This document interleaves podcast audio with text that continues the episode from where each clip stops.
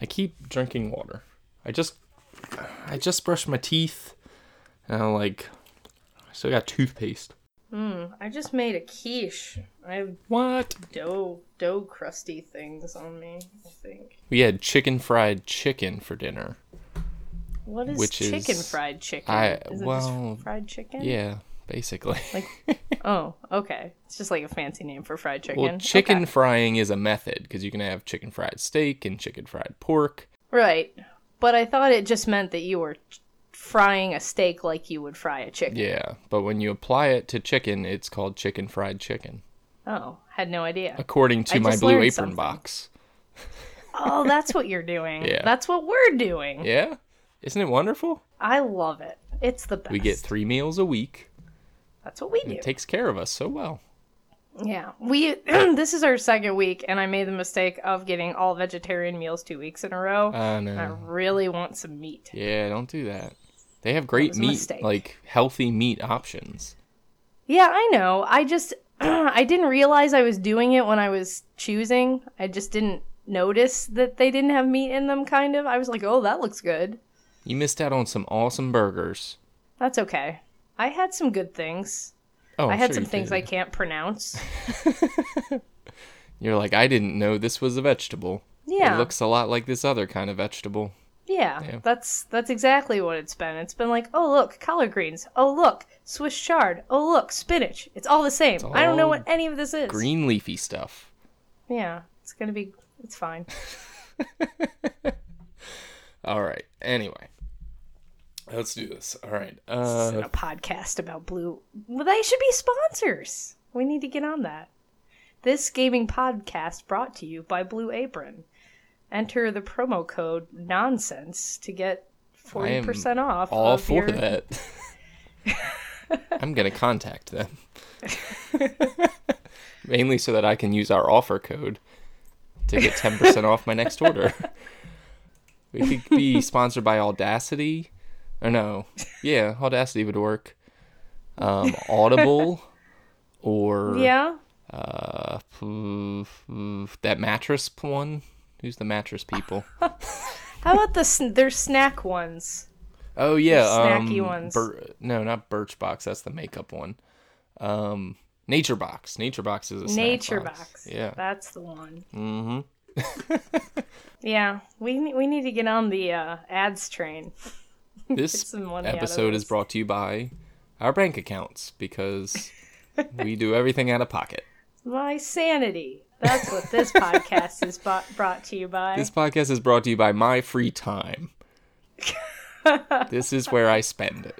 Yep. Feel free to contribute. I wish people could contribute more time. That'd be great. That'd be better than Patreon. Okay. we should maybe, All right, all as, right. as fun as this is, talk about board games.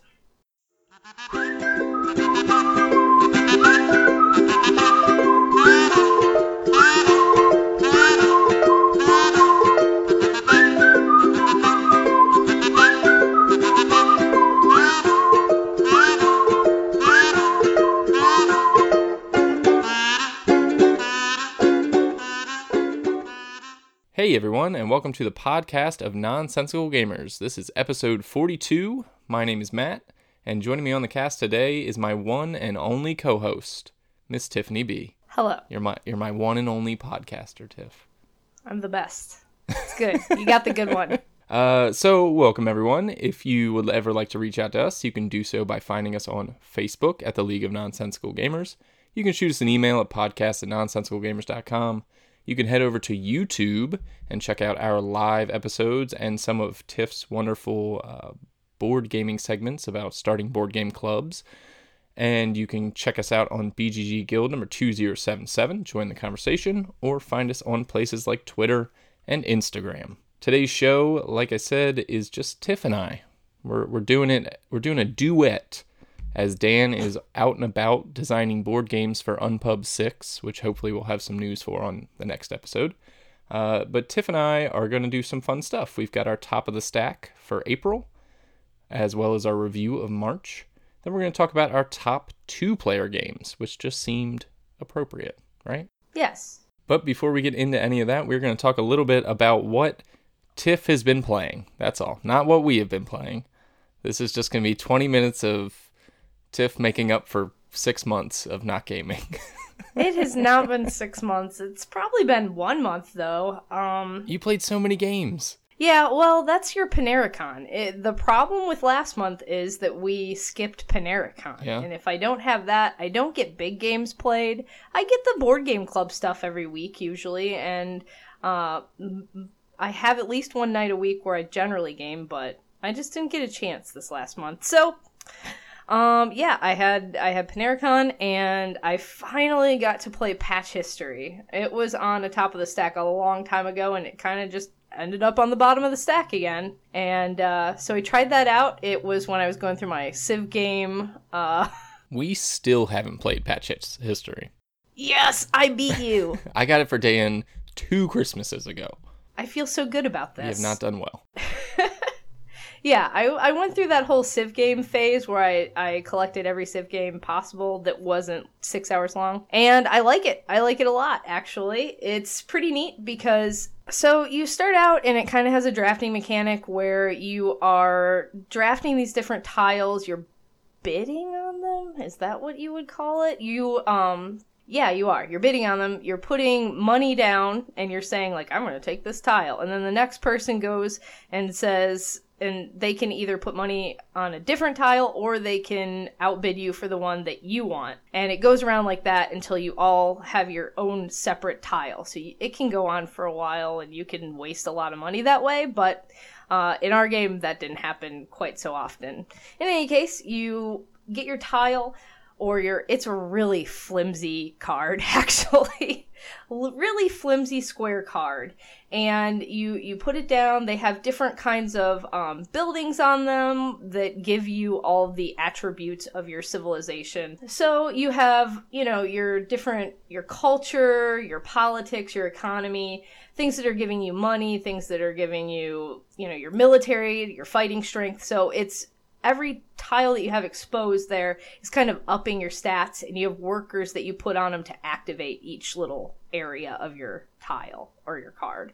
And uh, you only have a certain amount of those, and throughout the game, you can move them to the different patches as you put on all these different cards. I think you play three three rounds of it. So you do do three rounds of that sort of drafting, moving your guys around, and you're literally making this quilt of a civilization because you're overlapping your cards. Some of them are broken up into four, some of them aren't. Some of them are broken up different ways. So you have to really figure it out because each round you only have um, a certain amount a certain size that you can be. It starts like four by four then the next round you five by five and then or something like that. It's just it increases by one size of your grid each time. So it's really tricky plan i was t- i'm terrible with spatial awareness so it was really tricky planning out where am i going to put all my guys Hmm. and uh, or where am I going to put all of my terrains? And I ended up with a lot of leaders in mind. There are there are wonders and there are leaders that you can put in, and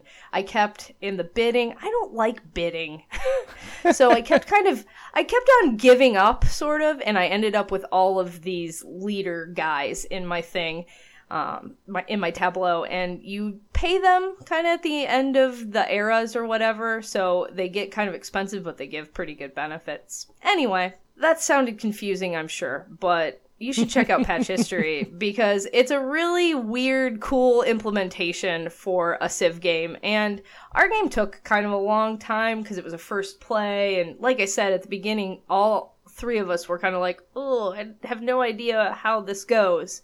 But I think we did pretty well, and I think it, it went it went well. Well, that's what I was going to ask you it. is how how'd you handle the weight and the time? Because from what I remember, this is supposed to be like a pretty chunky game. Goes about two hours on the box time, doesn't it? Yeah, uh, the box time is not a lie.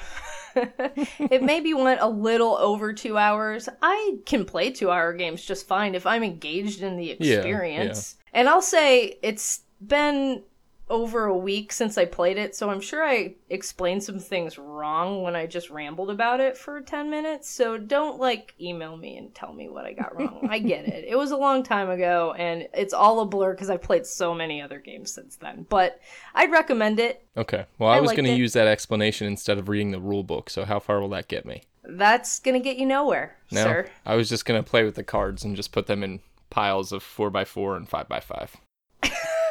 I'm telling you guys, this is how Tiff explained it. This is what we're supposed to do. Oh, I I could do a better explanation, but it's okay. Just look at the Board Game Geek description. If you're interested in Civ games, I think anyone that likes Civ games should check this one out. The only complaint I have is the card quality is crap. Did they bow and and Oh. curl while you were playing? Painfully. Really? so. It was awful.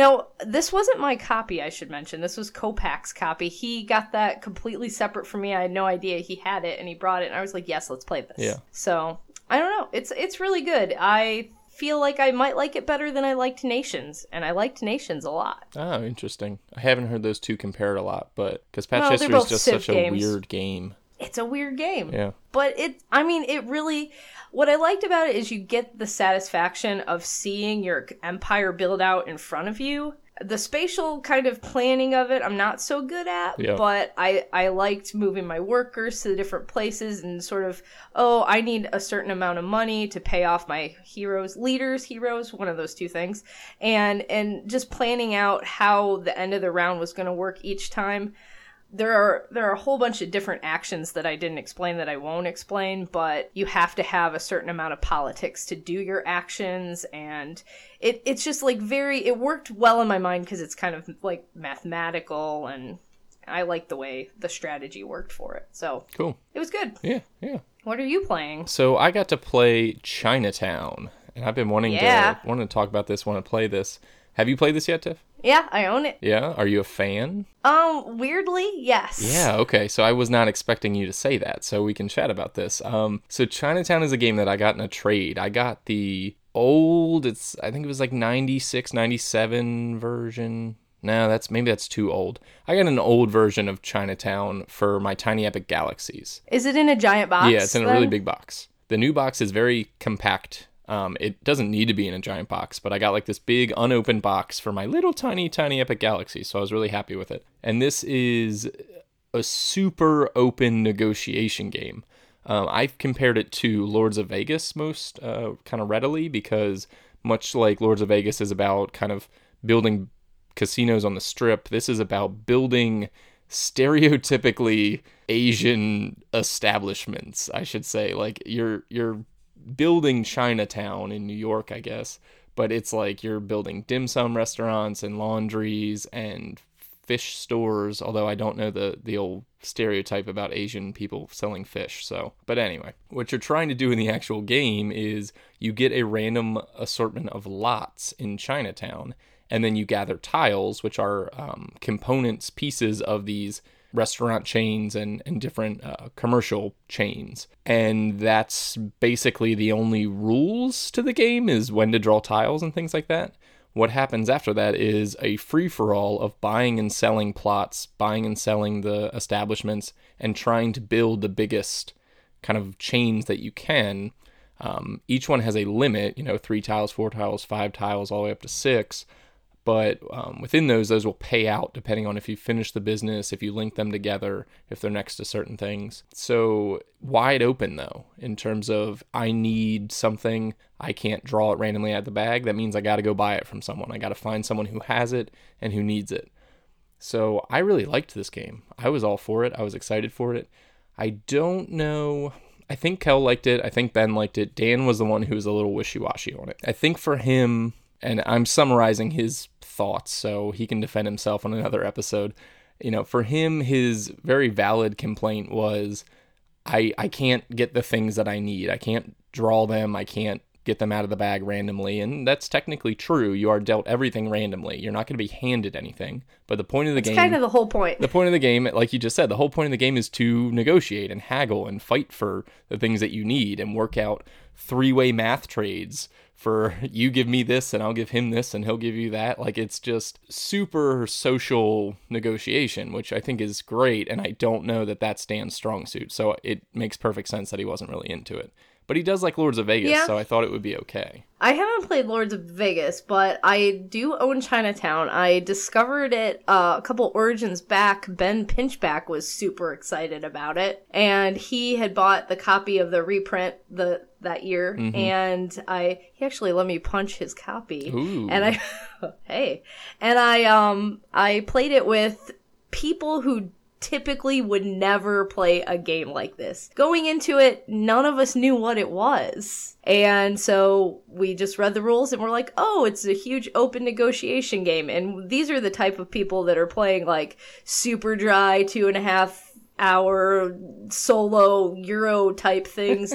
And we are all trying to like talk to each other and talk each other out of things and talk each other into things. And it was really awkward at first but i had fun. I really did. I think this is one of those instances where i played a social game with the right group for me. Good for you, Tiff. yeah i know. I think uh, it's a lot of fun. I think that it, it is very group dependent, though, like you say. It's I think that the group that we had was perfectly fine. I don't know that Dan was feeling the game. I think that if Dan got together with you and Ben and Matt, and you know, if we were at Origins or a con and they broke this out, he'd have fun playing with them. He doesn't like us too much, so whatever.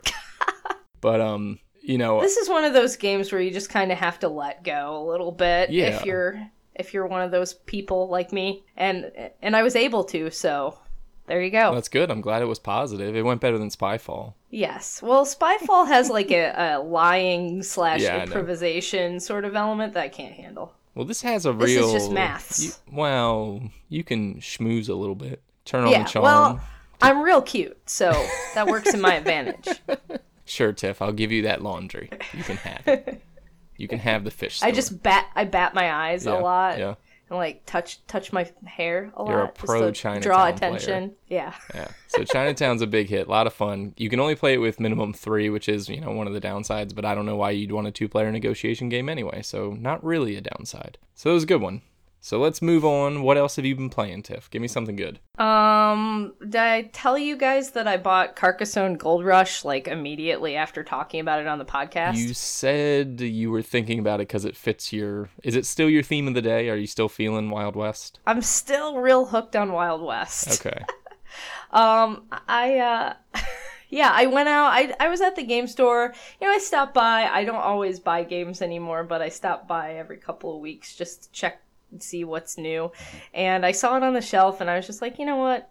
It's not that expensive. I'm playing a lot of Carcassonne right now and I'm in the mood for that kind of thing. So I bought it and I played it with the board game club kids. So uh, it went over really well with them. I I like these variations on Carcassonne because you know Carcassonne in itself I think is a fun and clever game and it was one of the first games I ever played and I was super addicted to it to the point where I literally bought every expansion, even the dumb ones. Looking at you, catapult.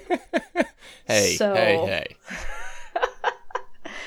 I would like to hear from people who have actually played with that catapult. No one I likes just the own it. catapult. I want to know someone that's like, yeah, the catapult. That's what it's all about. I think that that it is worthwhile to try the expansions and the different versions. Like I really like Hunters and Gatherers. I think I've talked about that one before. It's not that much different from the original, and this one, uh, Carcassonne Gold Rush, isn't that much different from the original.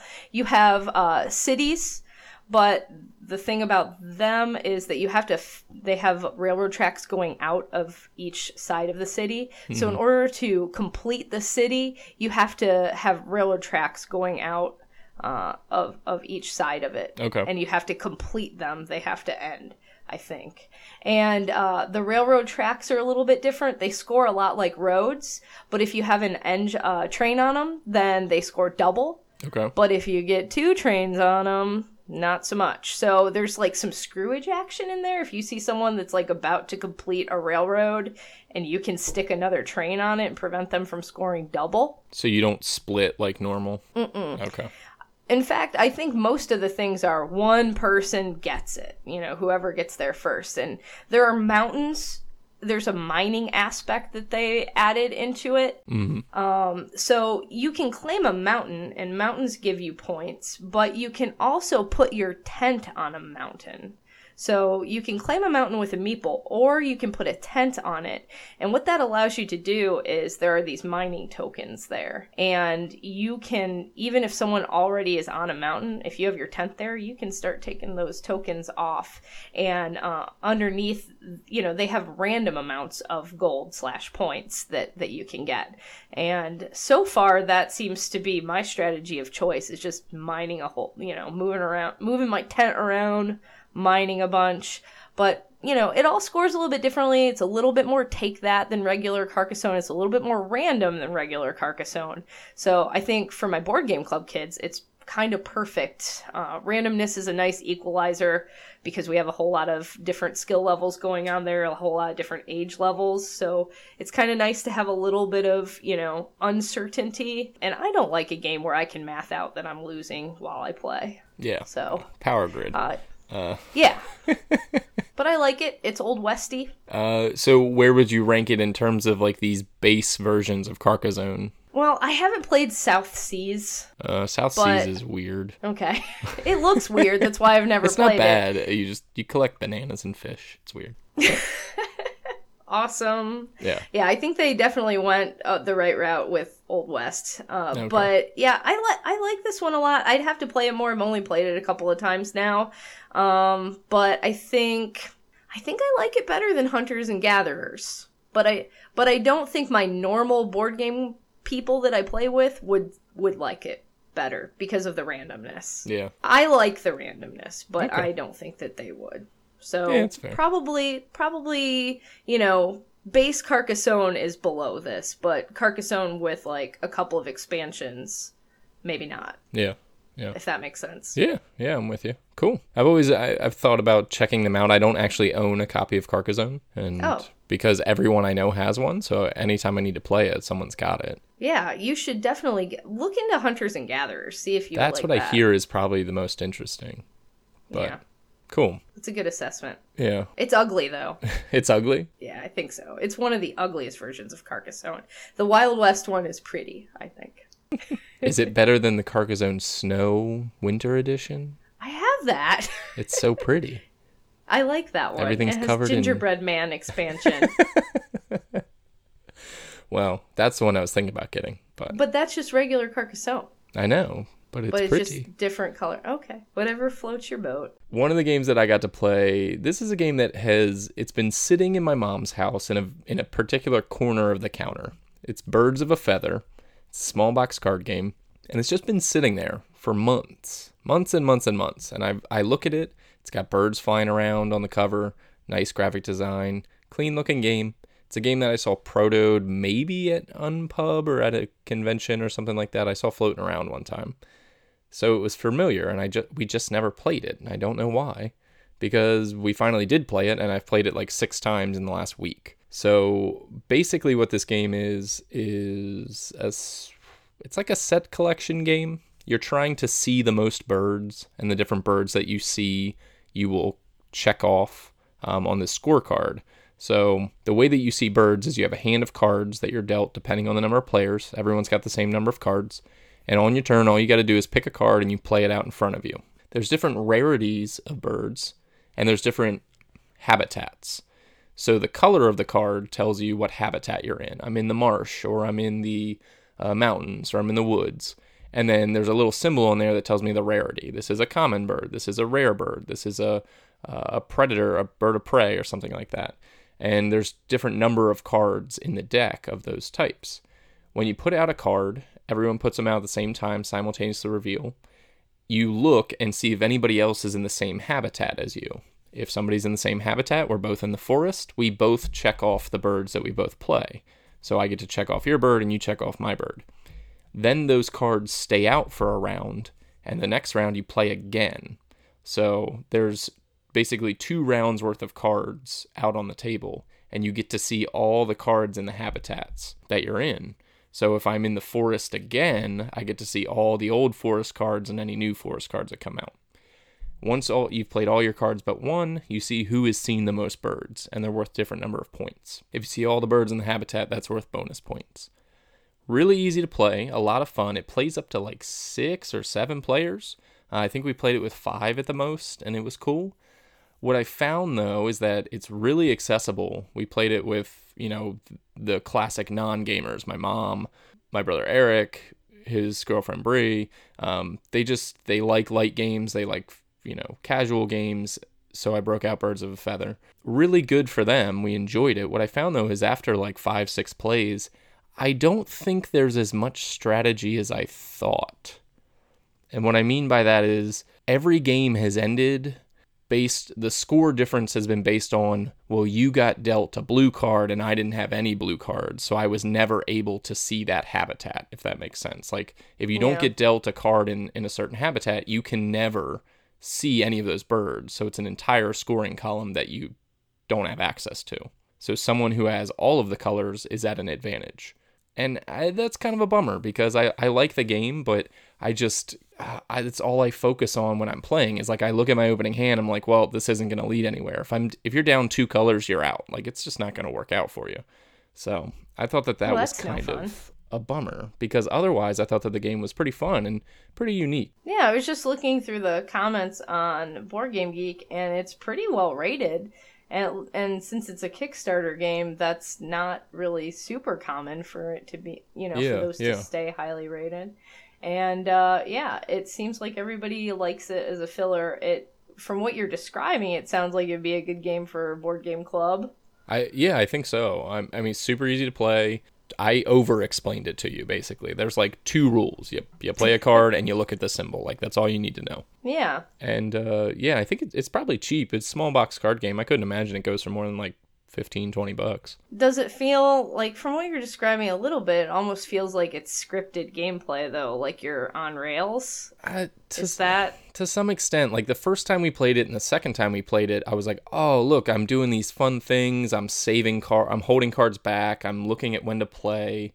Um, and I felt really savvy. And then a couple more plays, I realized like somebody in the deck has this card. I will hold my green card until they play their green card because because you get to see the last turn's cards. I can wait for you to play that really special card, and then the next turn I can respond to it. Okay. So you can't really sneak cards past people that well. You know, you you've got that super rare bird, and you're like, I'm just gonna hold this.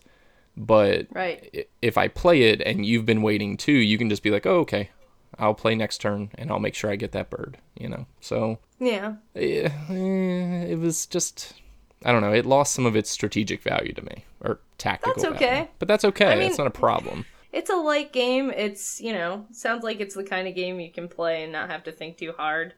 A good, like, right after work kind of game. Yeah, yeah. I warmed mean, up. I'm happy to play it whenever. I just, that's what I Yeah. see when I play it, though. That's what I think about. So, but hey, Before we move on to my next game, I think I want to start doing this on the podcast.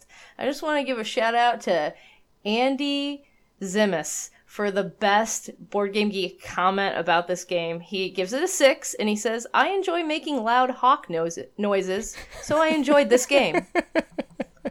I love you, Board Game Geek. oh man. Our user of the day is Andy Zimmers. It's S Z Y M A S. I don't know. Zimus is Simus. Z Y Zims. Okay. Well, good job, Andy. That's a funny comment. I enjoyed it. Uh, yeah, hawk noises your way, brother. Uh, yeah. So, what what game are you gonna pick next, Tiff? I'm looking at the show notes and I'm I'm hoping it's one of them. Well, um, I can talk about Viceroy a little bit. This is the, uh, the we played three games, three longer type games at uh, Panericon, so I'm still fu- since I've only played them once, fuzzy on rules explanations for it. Here's what I remember about Viceroy. I want to hear this. Yes, go. We got more card tiles here. There there Yeah. are there are square cards, but they're much nicer quality and pretty. Way prettier than patchwork.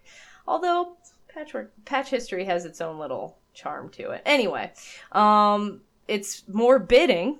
Yep, also, yep. there's there's some bidding. In fact, I might be getting confused. I might be doing both of them Like I might have gotten them tied up into one giant game because maybe the bidding was from Viceroy. I feel so bad right now. No, no. Well, no. F- the Viceroy bidding is the color bidding. Yeah. If you duplicate, you throw the bid away and retry. Yeah.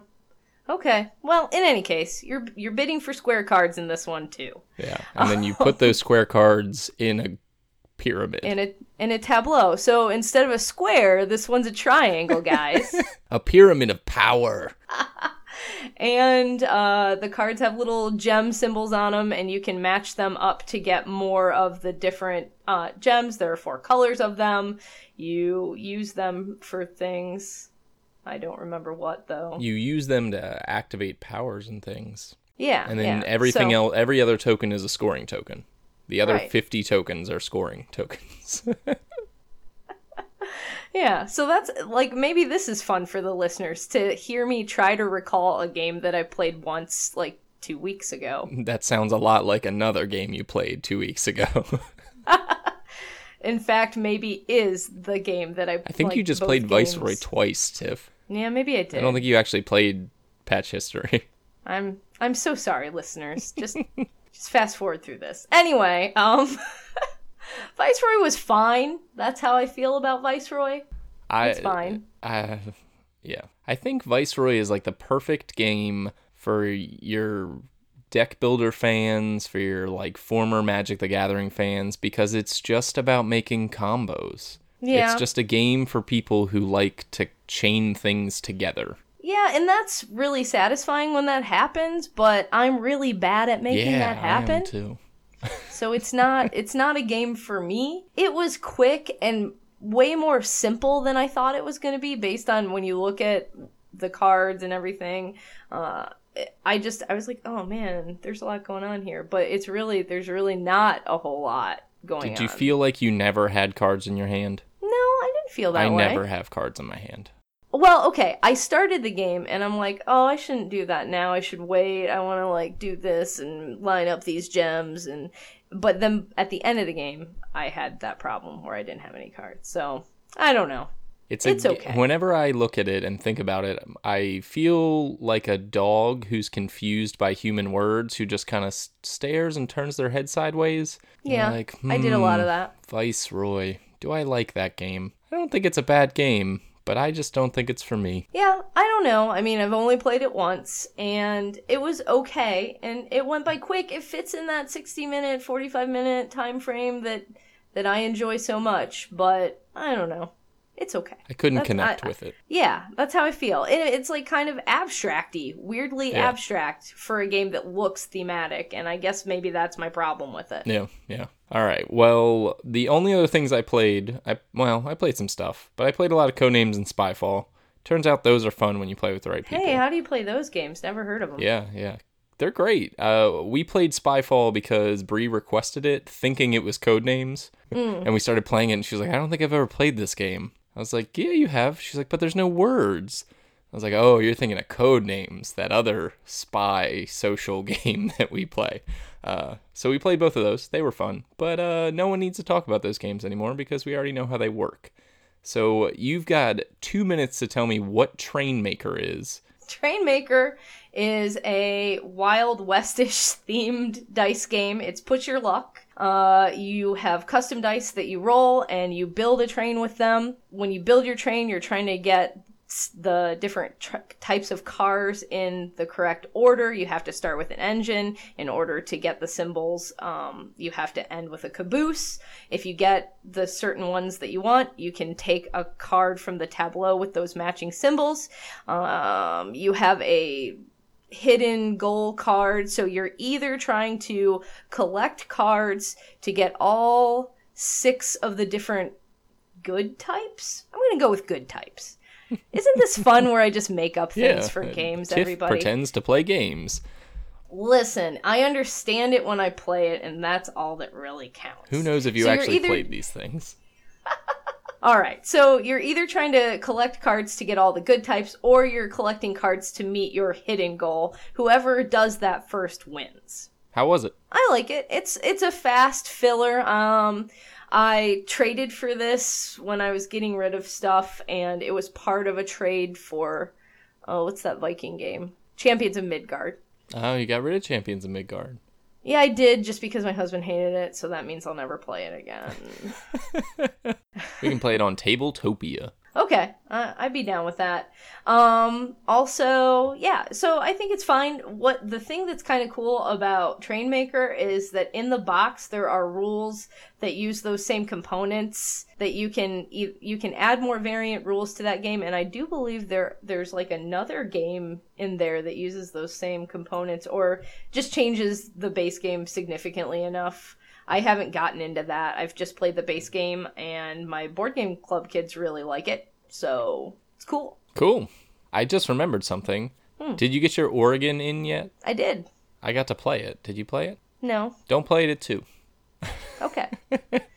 That's all I have to say. No, it's fun. Uh, Wild Wild West, Old West themed.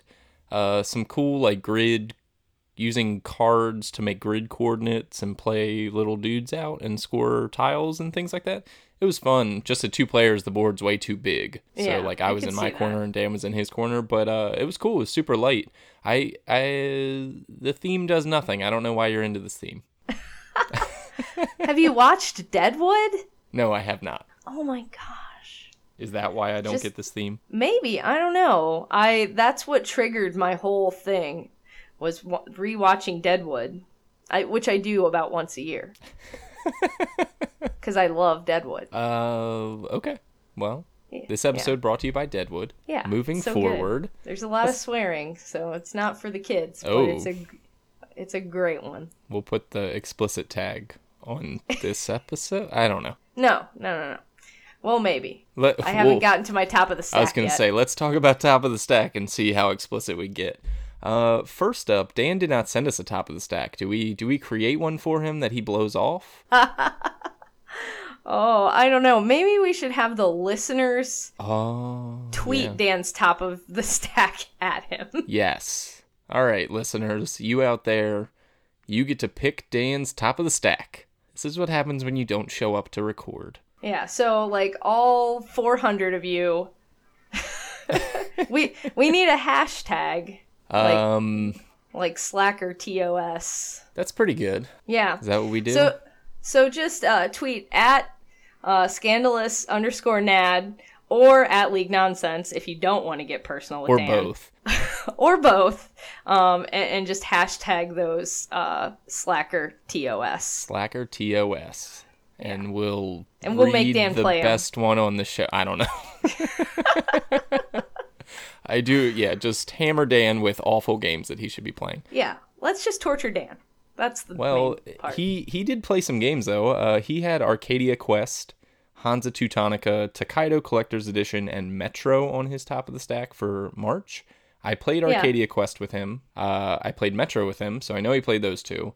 I don't believe he played Hansa Teutonica, and I don't believe he played Tokaido.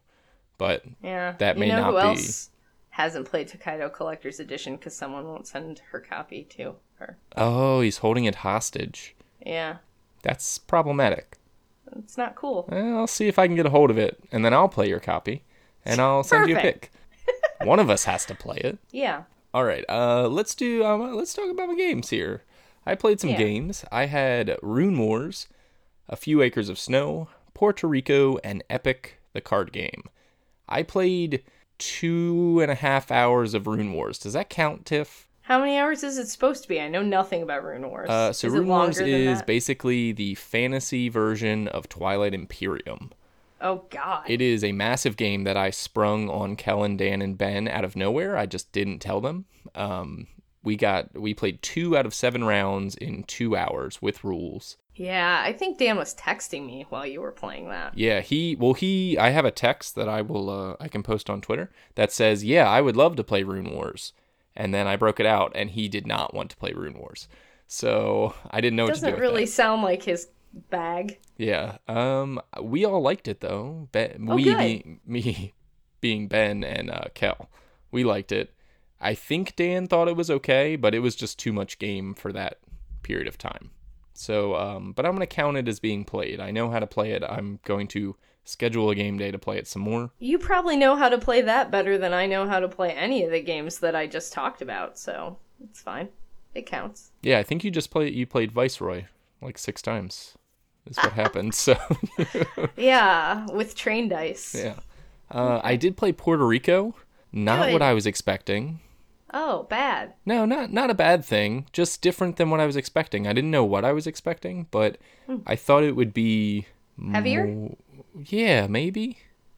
That's Maybe? what I thought the first time I played it. I had a buddy that was raving about it, and like kind of back then that it was like you're not a real board gamer if you don't play Puerto Rico. Yeah. Like when I when I fir- when I was first coerced into playing it, and I thought I was gonna hate it, but I actually loved it. Yeah, I, th- I think it's perfectly fine. I'd like to play it some more. There's clearly some strategy there that I did not do well with. Um, different than San Juan. I like San Juan, but it's different enough that I think that they're both appropriate. Yeah, so cool. I'd like to play it some more, but I had never played it, so I got a I got a classic game in, and I played. play it online.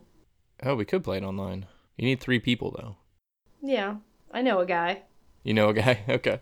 Uh, I did play Epic Card Game. I Uh, will no longer be playing Epic the card game. It's So it will. it's just a waste of time. Mm. It's kind of it's not uh, no, it's bad. I should just say it's bad. I'm gonna stick to my guns. I it's by the Star Realms guys. I'd rather play Star Realms. Star Realms is a better game. Better game. Yeah, I haven't heard anyone say anything good about that game, so that's kind of unsurprising. But good for you for playing it, even though you knew it was going to be terrible. Played it, wasn't good. I have two uh, starter decks of Magic cards that I'll just break out anytime I want a Magic experience. I'll just play Magic because it just yeah, it was. It's it was hard lame. to top Magic. You just, I don't know. I don't, don't know know. why people even try. Yeah, so uh, the the game that I didn't get to play, so I'm only three for four. I got too ambitious. I didn't get to play a few acres of snow. Read the rules, watched a video, even scheduled a, a time to play with Kel. She said, "Let's play that game that you have to do for your podcast." And I said, "Okay," and then she fell asleep, and we didn't play. So uh, that will be rolling into my April top of the stack because I already know how to play it, um, and it's it sounds pretty cool. I think it'll be fun. Uh, the other games on April's top of the stack. Time Stories Prophecy of Dragons. I really want to play this new setting for Time Stories, but Dan's holding it hostage, so I need to like tie him down so I can play it. Star Wars Rebellion, Tiff. Oh man. Did I tell you that I bought a game? I bought another game. Oh my gosh, you're out of control. Yeah, it was all building up to Star Wars Rebellion. I had to finish this whole New Year's resolution, but since I busted it, I got Rebellion. I'm excited to play it. Super easy in terms of rules. I thought it was going to be way chunkier for like this big box $100 game.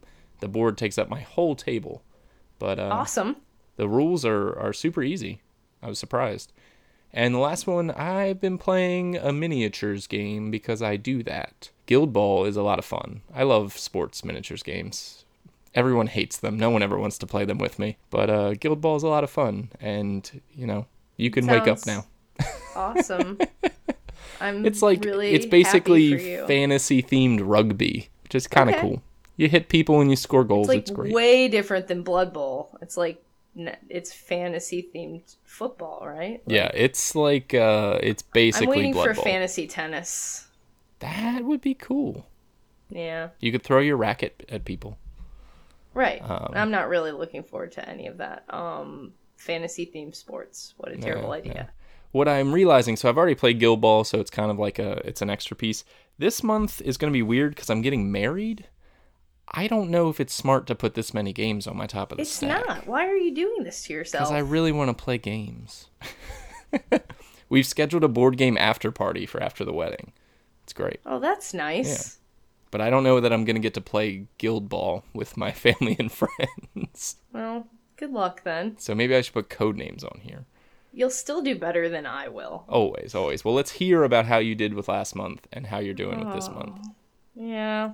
Okay, so last month's is a little sad here. Um, in fact, I will be rolling over most of my top of the stack. I only chose three games. I'm pathetic. It's sad. Uh, You played so many games though. You should be proud. I did. I played a lot of games, but here's my theory on why I didn't play my whole top of the stack. Only one of the three games that I chose was Wild West themed, Uh, and that's what I'm doing right now. So, uh, Bloody Inn did not get played. I read the rules. I had it out on the table and was dealing or put setting it up, and everybody decided that they were hungry, so we went to dinner and we didn't get back to it. Uh, King of Frontier, still in shrink. Gotta love that. Didn't even get it out of the box. Not good, Tiff. Not good. Yeah, yeah. I feel a lot of shame about it. It's okay. But Legends of the American Frontier, I did get to play. How was it? I like it a lot. It is it's definitely more your type of game than it is Dan's type of game because this What is a that game mean? that well, it's not It's dry fun? and boring and Oh, see this is what happens when Dan's not here. Sorry, Dan. So, yeah, it it's it's very it's a storytelling game essentially. You start out, you have a character that you are going to be, and uh, I was Daniel Crockett. and uh, you add different throughout the course of the game you can go on these different adventures. And there are three locations for the ventures there's back east there's out west and there's the frontier i think those three locations. And you can go to those locations and try to do the adventure in order to succeed in the adventure, you have some cards in your hand that have symbols that give you, you know, what you need. But you also get to draw cards, you know. So it's it's it's a lot like rolling dice. They just replaced rolling dice with drawing cards cuz there it's just adding you get to add a certain amount of symbols, a, a certain amount of cards based on what you draw. And um, so you can really luck out and pass something that you had no right passing. Um, your character has skills that you get to start out with. Um, so it's a lot like a role playing game where you have stats that you're you're building up throughout the course of the game, and um, you know one character will be stronger in other things and and be better suited to get through that adventure and therefore get victory points and all the different. There are like a million decks of cards, so I'm not even gonna try to talk about all the different cards, but there are different reward cards. Um, there are hardship cards that even when you complete an adventure and you're successful, you you have these cards that you might have to draw that screw you over. So it's very authentic to the frontier experience. I mean, very Oregon Trail. Like no How many dysentery happens, cards are there? I don't remember what those cards but they they'll hurt your stats or Yeah. they'll make you discard things. And and but we had fun with it. At the end of the game, you throughout the course of the game, you're collecting these cards and you're adding to your life. So they add like a little sentence of history, and at the end of the game, you read that out and you kind of um, connect it together and craft this life story, and and then you can vote on I think the person who who has the best life gets some sort of bonus at the end of the game, because that's it's like the or maybe that's how you win the game. I don't know. It's points based. There are points on those cards. So there are points though. There are points, yeah. So it, it's about points, but um, you have like some of the cards have negative. Like if you if you yeah do certain things, bad things.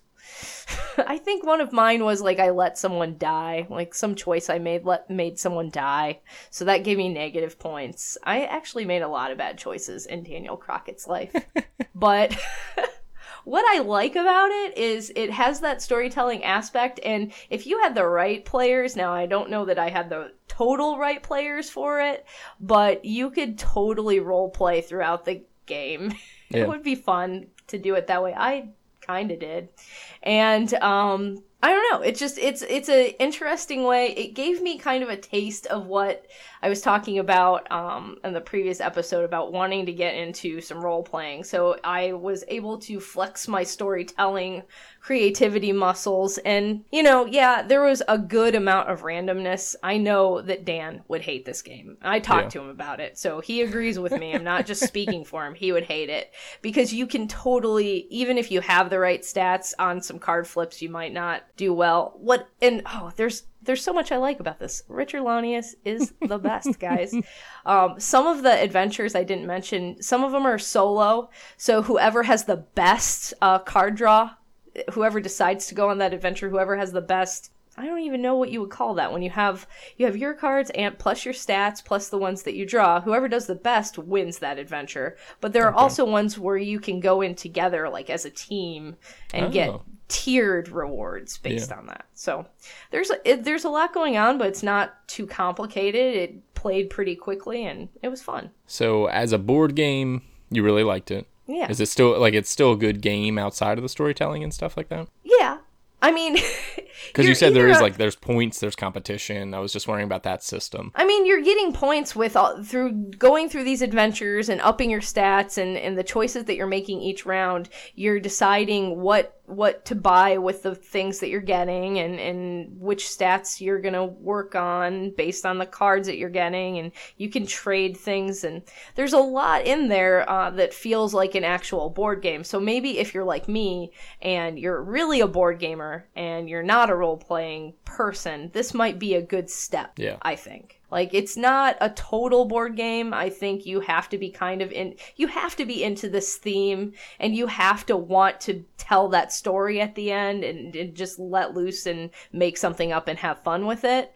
But uh, there is some game there. I think the randomness is what's going to turn most of the people I know off on this one. But I mean, if you're playing Richard Launius games, you're probably used to a good dose of randomness. Yeah. Um, Yeah. it's it's really more. It's probably more about the theme than it is about the game, but Mm-hmm. I'm I'm cool with that. So we are one step closer to having the podcast of nonsensical gamers uh, online role playing group. I want that, but you, You know want that? who you know who probably doesn't want that. Well, Dan Licata over in the guild was talking about, you know, Fiasco, some of the other options that we have for playing, and he said he's working on Dan. He said he's trying to get uh, Oh yeah, Brother Dan to to wear him down a little bit, and Brother Dan has expressed some interest before. I I talked Maybe to we him just about do it. it. Yeah. He did not seem interested. No. So, but I I'm game for it. I want to I want to do some D and D. we need players. All right. Yeah. I will I will gladly DM or maybe there's a seasoned DM out there that Yeah, can help yeah. us. Reach out to us. and just not make Tiff uncomfortable. That's the goal is to well, I guess the goal is to make Tiff uncomfortable, Well, not too uncomfortable though. but not in a bad way. Tr- yeah, try to gauge your awkwardness versus mine, and if you're about there, I think we can play D and D together. If you're All right. about the same level of awkwardness as me, So do some soul searching and see where you would fit Yeah. in our D&D group. Tiff will be a bard because it's most appropriate.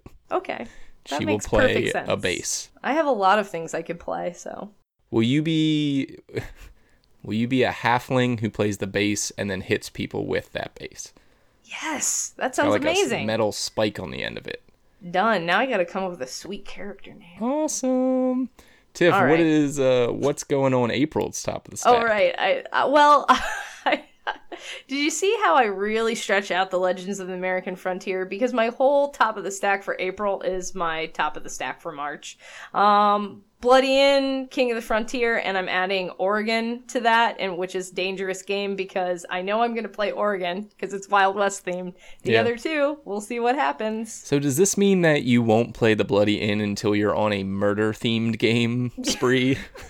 You know, you could go on a murder themed game spree. There's Yeah, plenty of stuff could. out there. You Yeah. add in your yeah. So maybe I don't know. I really want to play Bloody Inn. It just uh, people wanted food more than games. Wow. So it happens. you just got to do it. It's pretty easy. Yeah, I, it doesn't look hard. I know the I know the rules, so well, it'll get played eventually. All right. All right, so that's our top of the stack. Remember, uh, contribute to Dan's top of the stack by hitting him up on Twitter and using the hashtag SlackerTOS, and let's see if we can create something terrible for him, or or something wonderful. I don't know. It depends on how much we like Dan. I want I want a, a dice rolling monstrosity list. Let's just put D and D on his top of the stack. Perfect. Done. Oh, He only has one game for next month, and it's D and D. Yep, I'll buy him a handbook. All right. Uh, on that note, let's take a quick break. When we come back, we're gonna go uh, briskly through our top seven two-player games. Tiffany B and I join us for that.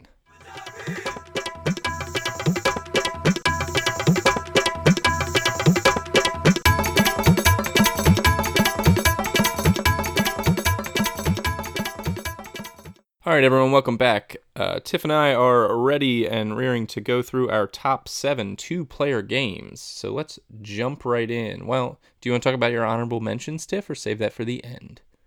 Oh, we can save it for the end if you want. All right, we'll save it for the end. So, number seven, ladies first. What you got, Tiff? Hive. I love Hive. And uh, it's it's an abstract two player game. It feels like chess ish because you have pieces that you're moving and you're trying to trap your opponent's uh, queen bee with all your different insects that can move in different ways. They each have their own special kind of movement.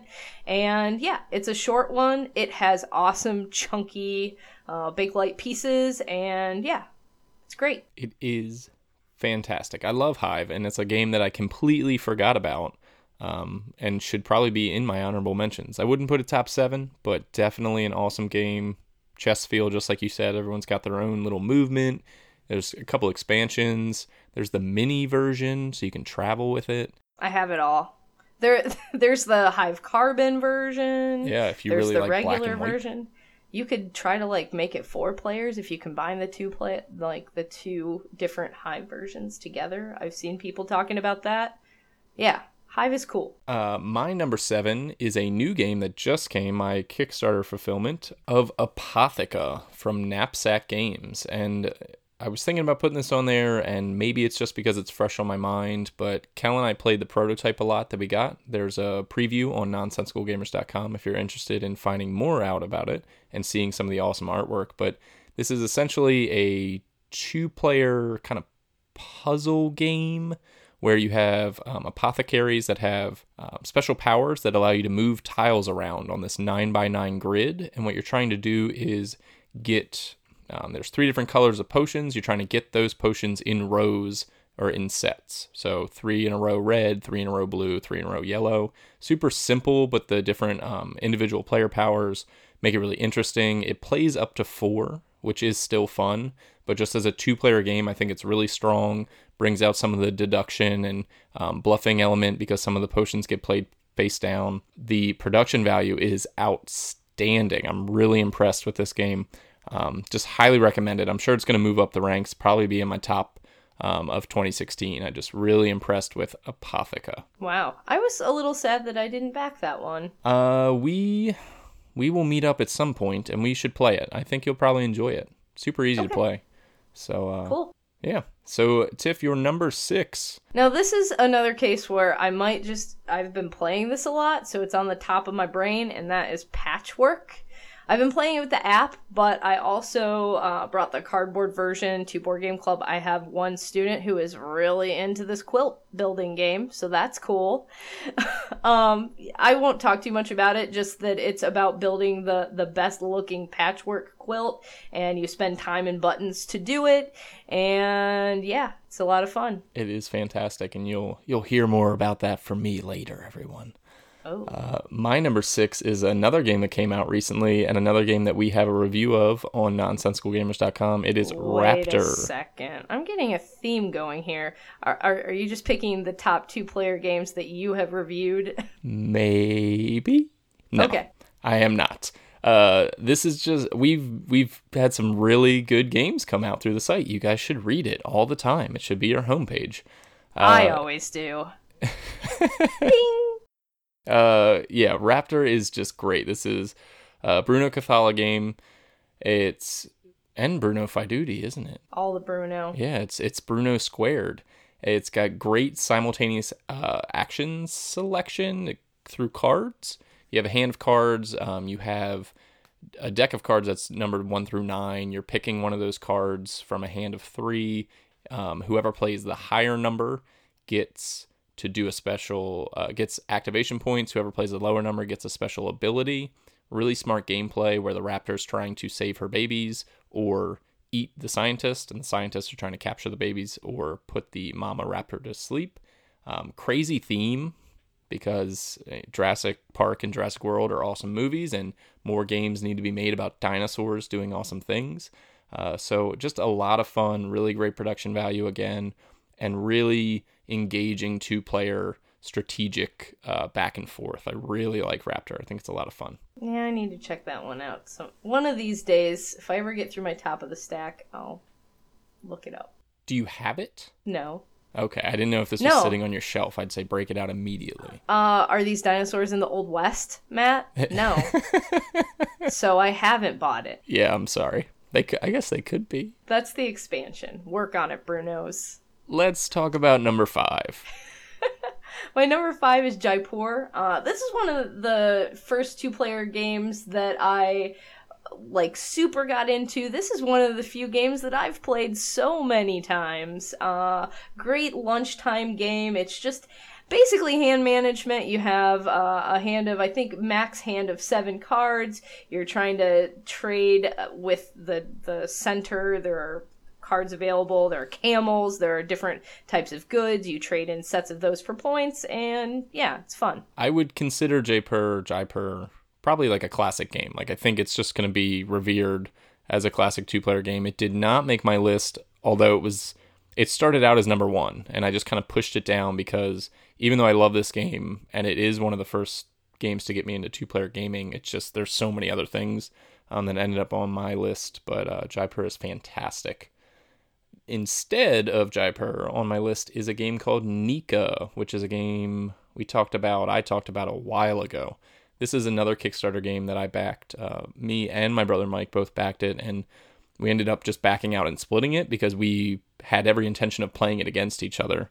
It is a Greek themed game where it's abstract strategy. You are moving troops across a board, and they have unique troop movements where they move either by themselves in a certain direction or they can move as phalanxes, as groups.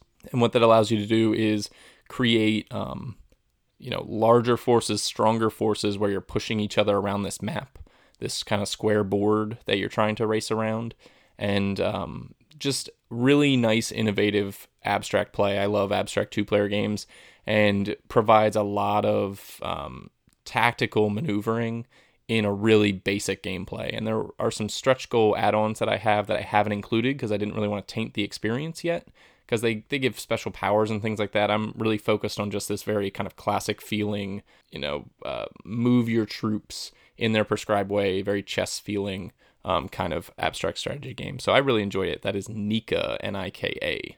Number four, Tiff. Um, my number four is Lost Cities. This definitely falls into that like classic two player game. It's part of that Cosmos two player series, which I have a lot of those, uh, but this is one of the standouts for sure. Uh, the theme is super loose, but essentially you're going on archaeological expeditions vis-a-vis you you play a card or and, and draw a card. Yep. really That- feels thematic. yeah, yeah. You play a card, you draw a card, but um, you can play the cards to the different piles in the middle, or um, I'm trying to think now how to best. You know what Lost Cities is. If you're listening to this podcast, you better have played Lost Cities. If not, go buy yourself a copy of it. Basically, you're trying to collect cards uh, to get big runs of cards to, to score big points at the end. And there's a lot of good interaction for a two player game. Like you're you're trying to deduce what your opponent is going for, what they have, and not play that out so it's available for them to get a big score. And I just kind of like that kind of back and forth that you're playing uh, in Lost Cities. I think you agree, don't you? I do agree because my number four is also Lost Cities. This is probably my most played two player game. It's a game that Kel and Ben will always play together with me. Um, no qualms about it. Like you said, the basic theme of this game is math. I mean, you're just trying to beat your opponent in calculation. And it's a game where you have a hand of 10 cards. And even though that seems like so many cards, the majority of the game is just like, how do I make giving up a card the least damaging to my strategy as possible. Like it's it's filled with so much hand management and really kind of careful decision making. It's a very smart game. It's a game that can be a little swingy between rounds. Um, and can you can get dealt a bad hand, but that's why you kind of play multiple rounds in a in a full game uh, to balance that out a little bit. But uh, yeah, I just I really like this game. They recently reprinted it. It's 20 bucks. It's a game that should be on everyone's shelves. Even if you don't play a lot of two-player games, this is the Right. two-player game you should be playing. Uh, I guess other than the other three on my list, but you know, Lost Cities is just super accessible. Well, there's an app for it too. So if you wanted to check Yeah. it out for cheaper than twenty dollars, you could do it via app form. That's true. Yeah, it's You're a good becoming our I- resident app gamer, Tiff. I have been playing a lot of apps. That's true. Maybe we need to make a new segment about apps. But If there's one uh, thing our podcast doesn't have, it's enough segments. yeah, let's add a couple more. Um, Tell me about yeah. your number three, Tiff. My number three is Targi. Targi? I don't know. Someone needs to tell me how to pronounce that. But this is a game that I picked up at Origins and uh, when it first came out, and I was very sort of skeptic skeptical about it. There were people being like, "Oh, you got to get it, you got to get it," and I got talked into it, and I'm so glad that I did.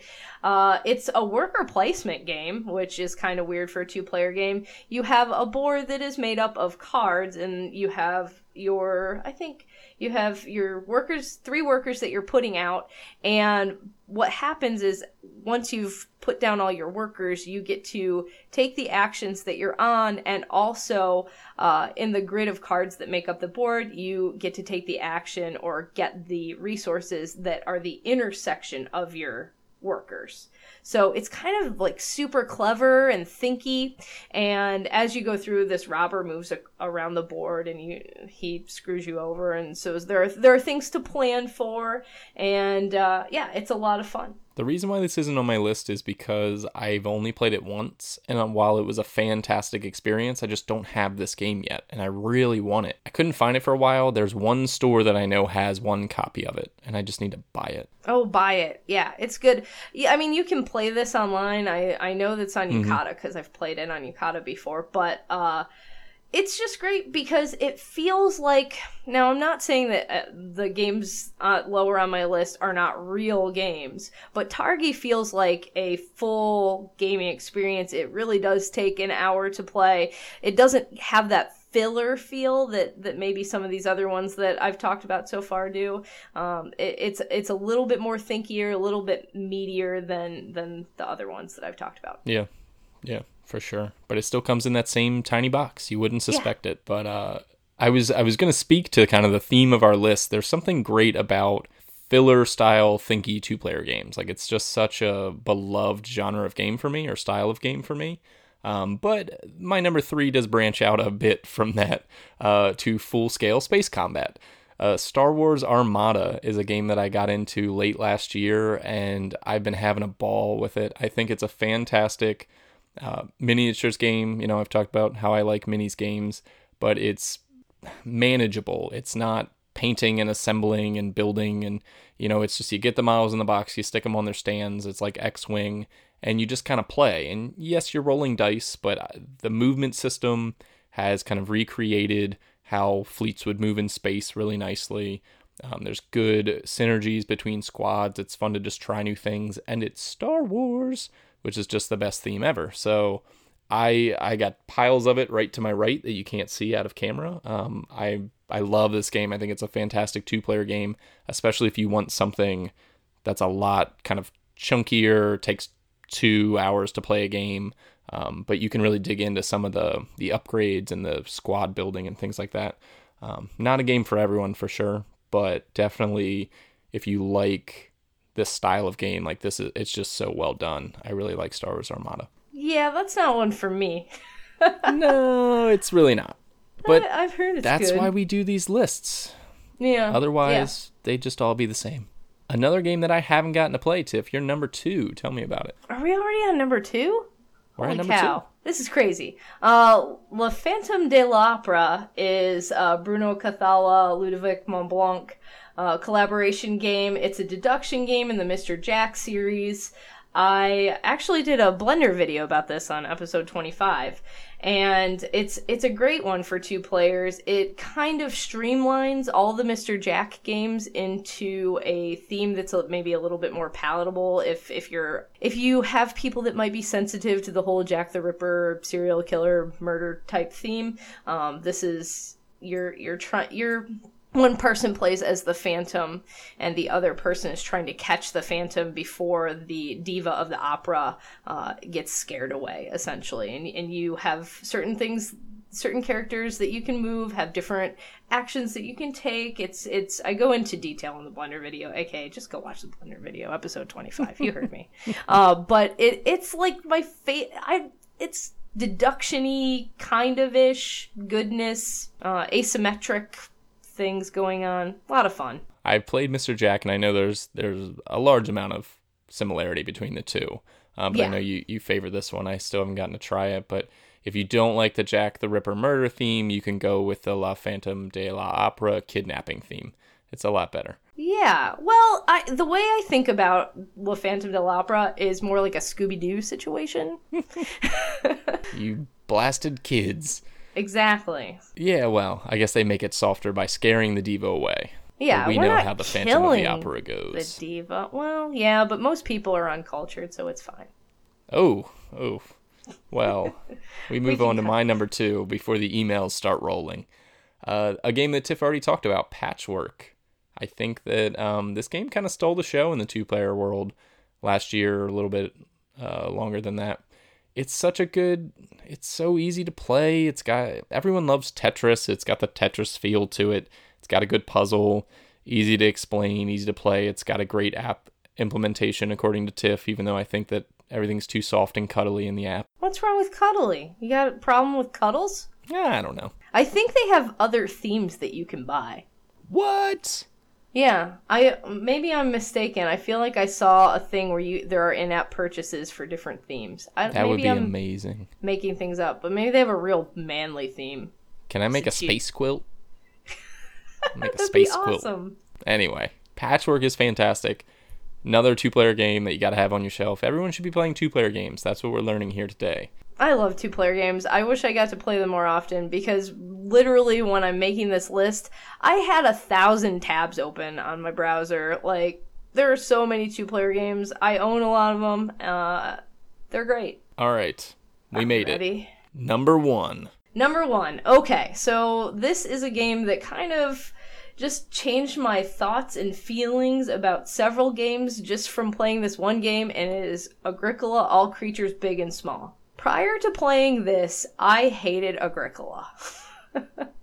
and uh, you know there there are a lot of things going on the feeding the people and and this makes agricola a little bit more accessible and i i know i've talked about agricola all creatures big and small so i will spare you the um explanation of it but it just kind of scales back the agricola experience and you're you're buying tiles uh, instead of cards. It's a little, it's in that that little perfect two player box, and it focuses on just the animal husbandry part of the the game, and it has an expansion, so it's like infinitely replayable because there are new building tiles that you can en- add to it, and it just it really clarified for me what I liked about Agricola and what I didn't like about Agricola, and going on to Caverna, what I what I ended up doing is saying, "Oh, I actually do like Agricola better, but this is my favorite form of farming in gaming is Agricola all creatures big and small." Excellent. I still have not played this game. I don't know what I'm doing over here. You're a real disappointment. Well, ra- I feel like I've raved about this game, right? You have, you have. We had a whole Yeah. segment on it. You can go listen to uh, the as a on a filler feature. I don't know what episode number, so start at one and listen until you find it. Don't start at one. Start at two. three actually. Start at three. Listen until All you right. find it. All right. Uh, but the disappointment keeps coming, Tiff, because you know my number one two player game today is your is your favorite game. Oh no, I'm gonna nod off while you talk about this. I had to go with my gut feeling for my number one two player game. So I I picked Tash-Kalar. Okay. I love Tash-Kalar, Tiff. It's an abstract strategy game where you pick, you know, it's got theme in that you pick your race. You're the the elves and their tree powers, or you're the demons and their fire demony powers. Yeah, that sounds good. And then you just forget about the theme and you play an abstract game Yeah, that where you're moving sound pieces around the board, blowing people up. Um, you can play the the achievement mode where you're trying to just complete goal cards, which is a little less contentious. You're you're not hurting your opponents as much, or you can play that competition, try to blow up their pieces mode. So it's got some versatility. This game is horrible at three and four players. I hate it at three and four players. It is fantastic at two players. It's I, I really enjoy the game. Um, and so much so that I keep trying it at more players because I want to play it so often, and I keep regretting it.